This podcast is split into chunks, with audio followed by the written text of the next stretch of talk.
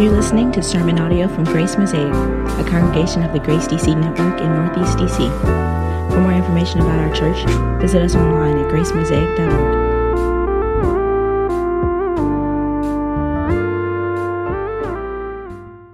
Some years ago, Dr. Karl Menninger, noted doctor and psychologist, was seeking the cause of many of his patients' ills. One day he called in his clinical staff and proceeded to unfold a plan for developing in his clinic an atmosphere of creative love. All patients were to be given large quantities of love. No unloving attitudes were to be displayed in the presence of the patients. And all nurses and doctors were to go about their attitude in and out of various rooms with a loving attitude. The findings at the end of only six months, the time spent by patients in the institution was cut in half. Because how many of us know that love is transformative? Love has the unmatched ability not only to conform, but transform. Love brings healing to a wounded heart. Love can renew aching bones and revive tired muscles. We're living in a time where many humans desire to be transformed, to be changed. Many have made vision boards and New Year's resolutions for change.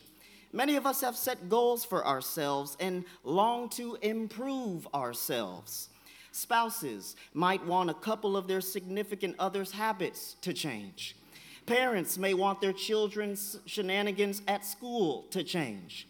But what's often forgotten is that true transformation must come on the backside of real love. Church family, can I give you the good news of the Christian faith up front? Uh, through the love of Jesus and the gospel, you and I have been transformed. We've been made new, amen. We're a new creation in Christ, amen. Through the love of Jesus, we've been graced with new identity. Through the love of Jesus, we've been called to new gospel activity. And if you look down your row, through the love of Jesus, you've been drawn into a new community. We're now members of the covenant family of God, the fellowship of believers. But it begs the question how are we who have been transformed by the gospel supposed to live in this gospel believing family? Truly, this is what Apostle Peter addressed in his first letter to the churches of the dispersion. Peter is writing to a group of Christians known as elect exiles. What a name. Rejected by the world, but elected by the Father. And Peter writes to encourage, despite being sojourners in the society, you're God's chosen instrument to bring good news to the nations. Like you and I, they've been chosen by the grace of God, ransomed by the precious blood of Christ, born again to a living hope, to an inheritance that is imperishable, undefiled, and unfading. They've been pulled from all different backgrounds and brought under the one banner of the Lord Jesus. And now they're members of God's own family. And this new status in God's family should lead to some new habits in God's family. Therefore, while while Peter wrote in verses 13 through 19 about the church's conduct in the public sphere, he shifts his focus today to focus on our conduct in relation to one another. Uh, Peter is concerned with our witness outside the church, but doesn't want us to become laxed in our love inside the church. As the family of God, we're called to live distinct, faithful lives as we await and anticipate our heavenly reward. How are we who have been transformed by the gospel, supposed to live in this gospel believing family? Well, this text teaches us in a sentence our transformation in Christ should lead to genuine and lasting love for one another. In our passage today, Peter, Peter shows us the importance of real love. And he opens by telling us since we've been cleansed by the gospel, we ought to show genuine love to brothers and sisters who share in the gospel. Verse 22, he begins, having purified your souls by your obedience to the truth for a sincere brotherly love, love one another earnestly from a pure heart. In the very first verse of the passage, friends, Peter gives you and me shout worthy news that as God's people who have been wonderfully loved by the Lord, our souls have been purified. That word purified, I love it. It has rich biblical history and imagery. To purify paints the picture of being cleansed, refined, set apart from former impurity, and devoted to God Himself. To, pure, to purify is to cause to be morally pure, to remove contaminants and make anew. And Peter wants you and I to know from the beginning that by our obedience to the truth, the good news of Christ, we have purified and cleansed our souls from past impurity. We've been given a new heart. We've been given a clean soul. This is beautiful because does anybody remember what your heart was like before you met Jesus? Before you obeyed the gospel, your heart was filled with impure motives, sinful desires, harmful lusts, and selfish ambition. Prior to following Jesus, the way we spoke and felt towards other humans was partial and prideful. But when we heard that good news, that we were dead in trespasses and sins, following the ways of the world, but out of the mercy of God, He sent His Son Jesus to give Himself on the cross for our sin, resurrect on the third day in order to forgive us and reconcile us back to the Father. When we submitted to that truth, our souls were purified. By the grace of God, His word has cleansed us. The gospel message has changed us. The gospel has transformed our minds, our desires, and actions. The gospel has reoriented our lifestyle. Often the belief is that if I just dig down deep enough, try harder, and work more diligently, I will be capable of renewing myself. But wait, may we at the 930 service be the first to admit that we did try harder. If we could clean our hearts up, we would have done it in 2005. Though it has only been the love of God poured into our souls that has cleansed our souls, changed our hearts, transformed our lives. Is there anybody in the church thankful that you're not the same person that you used to be? Anybody thankful that you've got a clean soul? Anybody who will praise Jesus that by your obedience to the gospel, you now have a clean heart? And the purpose of this purification, Peter says, is that we would have sincere love for one another. Sincere brotherly love. That the gospel would compel us, push us to love one another deeply with the love of Christ. You see, transformation in Christ is not only for personal holiness or merely having a nicer looking family but Christian living is incomplete if we are not changed in how we view and treat fellow believers. Wasn't it our Lord Himself who said, By this all people will know that you are my disciples if you have love for one another? And likewise, John, the beloved disciple, said, Let us love one another, for love is from God. And whoever loves has been born of God and knows God. For whoever does not love their brother and sister whom they have seen, cannot love God whom they have not seen. Therefore, because God our Father is love and we are recipients of his love expressed in the gospel, he's positioned you and I to model to the world what true love is. Furthermore, since we're now members of God's family, there are familial obligations that come with it, including sincere love in the community of faith. Thus, Peter gives the charge having prepared yourselves to love, love one another deeply from your new hearts. Inside the four walls of the church, outside in your community, in your home, love one another. Love each other fully and rightly as the family of God. This, this includes cultivating affection for each other and loving action towards each other. As God's chosen people, holy and dearly loved, clothe yourselves with compassion, kindness, humility, gentleness, and patience. Bear with each other and forgive one, another. Be devoted and loyal to one another. As one commentator wrote, Nobody knows the importance of community better than exiles living in a foreign land. For community gives refuge, strength, and identity.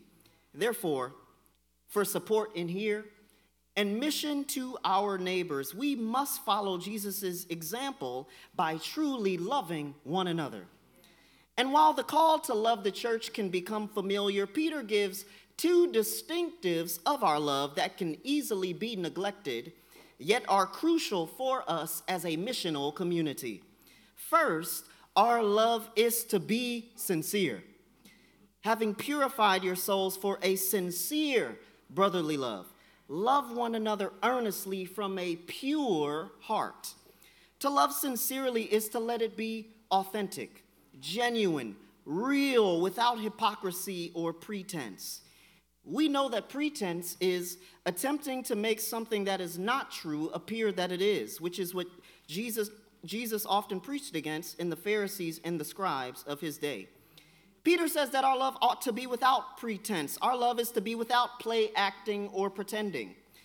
Because Peter knows that even as the redeemed people of God, people who know where to love each other, it can be easy for our love to become automated instead of sincere. We know cognitively we're supposed to love without truly loving each other. We can desire to be known by others as loving, and will say loving phrases, do loving actions, even throw on a nice Christian loving face before church without actually having love in our souls for those we interact with. And then we end up loving out of obligation for our reputation instead of gospel transformation.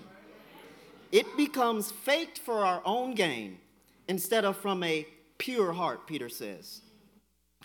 Her name was Marie, a young woman who had recently broken off her engagement with her fiance. A short while after the breakup, she wanted to write this letter of lament to her ex Dearest Jimmy, no words could ever express the great unhappiness I felt since breaking our engagement. Please take me back.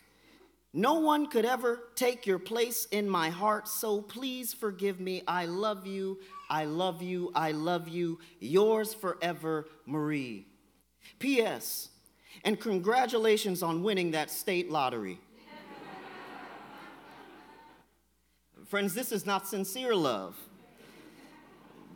But what Peter is doing is pushing you and me towards love that is real. Love that is not only in word or talk, but in deed and in truth. Thus, the question becomes for you and me Is your love for people authentic? Is it for real or for your reputation here at Grace? Has Jesus actually transformed the way that you love others? Peter tells us first, our love is to be sincere. However, our love is also to be earnest. Love one another earnestly from a pure heart. Earnest speaks to the depth and the duration of our love. Our love in the church ought to be strenuous and deep. There has to be some effort but in the same way, it should be constant and enduring until the end. Our, our love should be unshaken by adversity and unmoved by circumstances. This is what Paul meant when he said, Bear with one another in love, eager to maintain the unity of the Spirit in the bond of peace. Surely, earnest and constant love in the Christian community is very hard. There's struggle and strife. Like any relationship, when imperfect sinners are involved, it's going to require extreme work. And because of this, people who belong in the community are tired and would rather distance themselves from the communal aspect of the faith because of these hard relationships. I'm on the college campus, so I understand it completely. But Peter reminds you and me that what will enable us to love one another earnestly is seeing ourselves as the family that we truly are. Brothers and sisters in the Lord, when, when we recall how we've been brought into the family of God. Because as a family, you, you don't give up on one another when seasons get rough.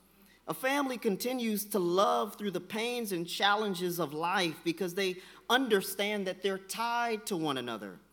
This is the same love we're to have in God's family. As a parent who would never give up on your child, extend just a measure of that same faithfulness to those in the church. To my young people with siblings, I have a younger sister. We're two years in apart. I, I've heard all 27 years of life. Chris, stop touching my stuff. You're it, now you're in my personal space, poking me when I don't want to be poked, and, and you just want to say, ah. But even after you argue and get annoyed with your sibling, aren't y'all still family at the end of the day? May we have the same attitude towards our brothers and sisters in the Lord earnest love, constant love for one another. Who in the Christian community can you work towards loving better? If the gospel has truly purified your heart, you can work at loving your brothers and sisters earnestly, though it definitely will not be easy. For this love is essential to our cohesion and mission as the family of God. But where does this love come from in such difficult times as we're in today? How is this deep love even possible? Well, Peter goes on to tell us that Christian love that lasts forever comes from the Word of God, which lasts forever. Verse 23, watch it. Peter says, Love one another since you have been born again, not of perishable seed, but of imperishable, through the living and abiding Word of God. Peter explains that we're able to show genuine and lasting love towards one another as a result of our new birth in God. As Christians, we've been born again. Ah, isn't that cool? Regenerated, given spiritual rebirth. Thus, our love is a byproduct of this rebirth. We're a new creation. The old has passed away and the new has come. Not only have we been born again, but we've been born again by a seed that lasts forever not a perishable seed that's subject to decay with the passage of time, but a seed that is imperishable, eternal, permanent, keeps on going. And the seed that has caused us to be born again is the living and abiding Word of God. God's Word has given us new life in Christ. God's Word empowers us to love one another. The Word is enduring, it stands over culture, it outlasts worldly powers and human glory. And to illustrate this point, Peter Peter is in his bag. He's going to Isaiah when he says in verse 24 and 25, "For all flesh is like grass, and all its glory like the flower of grass. The, the grass withers and the flowers fall, but the word of the Lord remains forever." And this word is the good news that was preached to you. As one scholar put it, Peter quotes Isaiah to contrast the frailty of human nature with the permanence of God's word. All people, all humanity are like grass. They last for a season and then are gone. All their glory, the human beauty, the splendor, the fame, as grass withers and the flowers fall, so humans' glory and greatness quickly disappear. And Peter's words here are crucial because for the Christians in 1 Peter, they're discouraged and despondent at the social situation that surrounds them. Remember, they're foreigners in a world that is not their home, outcasts in a non Christian society, where the power and glory and opposition of the culture seem as if they'll last forever. But Peter reassures them that humanity is frail. Like the flowers of grass, the glory, power, achievements, and accolades of the surrounding culture will not remain, but they're on borrowed time. Therefore, Believers ought to hold fast to the eternal word that will remain the gospel. And so it is with you and me. There are, there are realities in society that discourage us, trials and troubles in our lives that appear as if they'll last forever. For it was the urban apologetic J. Cole who rapped, The bad news is nothing lasts forever, and the good news is nothing lasts forever. But might I submit to you that there is one thing that will last forever, one thing that will remain, one thing that when everything else falls and fails, it still holds its power, and it is the living and abiding Word of God, the gospel of the Lord Jesus. And, and since the gospel remains forever, we who have been born anew will not fade, but, but will remain forever as well. We have eternal life in God. Christ will be faithful to save us at his return. So we ought to love one another because we've been born again by God's word, which stands forever. Now, exactly how do we live this out? How, How can we become the kind of church family that practices sincere and lasting love towards one another? Well, Peter moves and calls us to cast off the sins that inhibit love and yearn for the gospel that grows our love. Verses 1 through 3 of chapter 2 read So put away all malice and all deceit and hypocrisy and envy, envy and all slander, excuse me, like newborn infants Long for the pure spiritual milk, that by it you may grow up into salvation, if indeed you have tasted that the Lord is good. In order to have sincere and lasting love among fellow believers, it, it requires that we reject and get rid of, literally take off like a garment, all the actions that inhibit love in our community. Notice, Peter lists not the grosser vices of society, but the destroyers of church community the spoilers of church community. Each one addresses our relationships ways that are antithetical to the love Peter has just called us to in verse 22. Malice, using your words to deliberately inflict pain on someone else. It destroys fellowship. Deceit, speaking or acting with ulterior motives, avoiding the honest truth. It's a violation of what speech was meant to do. Hypocrisy, insincerity, inconsistency between what we say and what we do, our lives at church and our lives at home. Envy, the displeasure at the success and possessions of another, and the desire to see those things destroyed, failing to recognize that God is enough and has definitely given you more than enough. We know the disastrous consequences of envy, slander, Speaking to undermine somebody's character, whether it be gossiping behind their back or insulting them to their face. How many of us have experienced such things in a friend group, in a workplace, a ministry, on social media, where the community was spoiled? While these sins are consistent throughout our world today, Peter says that these are actually inconsistent for the community of faith. We are born again Christians children of God, sanctified by the Spirit, secured by His grace. We've been chosen in Christ by His love and called to imitate His love. Friends, what, it, what would it be like if we lived according to a different standard? If the world was so captivated by our speech, having the best interests of each other, that it drew them into our fellowship. What if the love we experience in the Christian community was distinctly different from every other place in our lives? You ask, Chris, how do we get there? Well, well, Peter tells us how to grow. Like newborn infants, what a picture.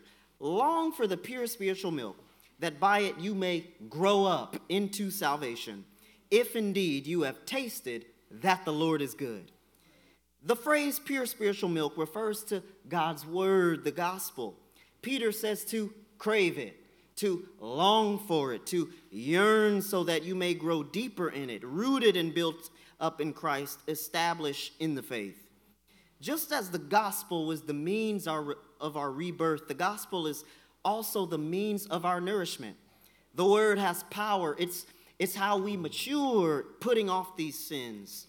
We aren't to leave the gospel behind. Me personally, I love Reformed theology. I'm not supposed to leave the gospel behind, but to go back again and again, because it's only by the gospel that I'll mature in the faith. Notice Peter likens you and me to newborn infants who have a strong desire for the nourishment of milk. He says, as an infant has a strong desire for nourishment because it's an absolute necessity, God's word is not optional for the Christian, but is essential. As an infant must properly be nourished to grow healthy, so it is with the believer. Therefore, as an infant cries out for food, we're to cry out for the word. As an infant yearns for nourishment, you and I are to yearn for the word of God so that we might be strong in the faith, courageous, wise, joyful, hope filled, and spirit led. Thus, here's the question Is that you this morning? Do you long for God's word? Do you hunger to hear his voice? Do you desire to sit at his feet, with his gaze fixed upon you, having his full attention as you dive into his word with your coffee and your journal and your Bible? Do you, do you love to sing songs from his word, meditating, hearing his word preached? May that be our prayer this morning. Lord, no, no longer do I want to be characterized by malice, deceit, hypocrisy, envy, and slander, but I want to yearn for your word so that I can be loved by you and grow in you. Why? Because I've tasted and seen. I've experienced the goodness of the Lord. Is there anybody who's tasted the goodness? Have you experienced his kindness?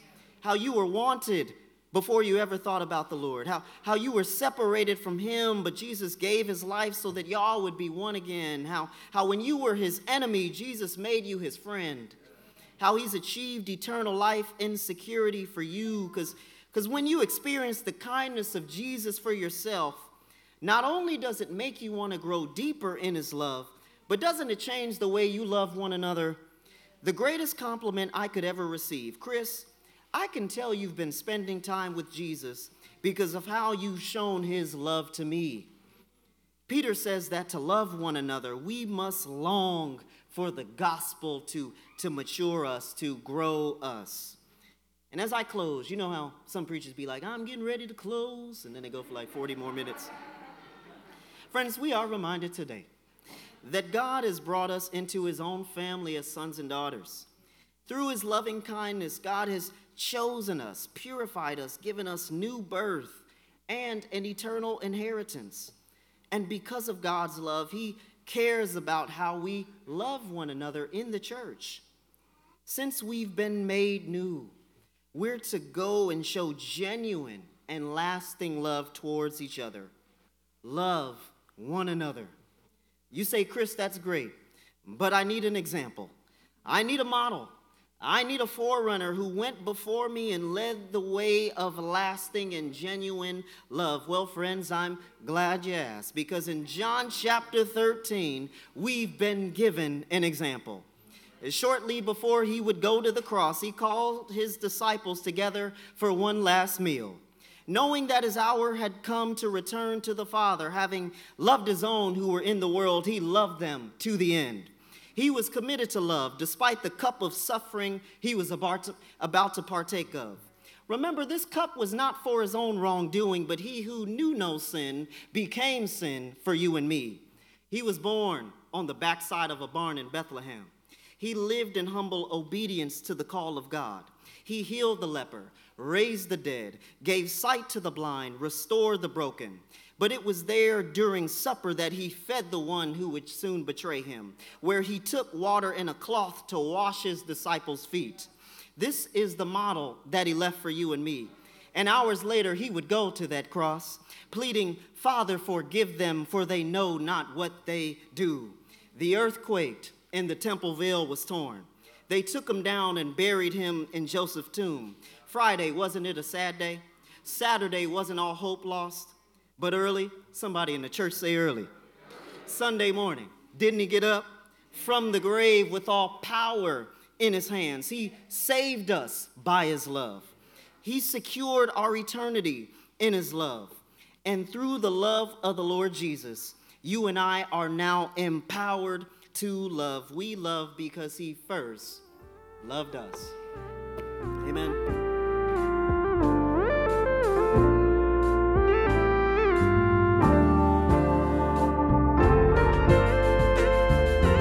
Thanks for listening to this podcast from Grace Mosaic.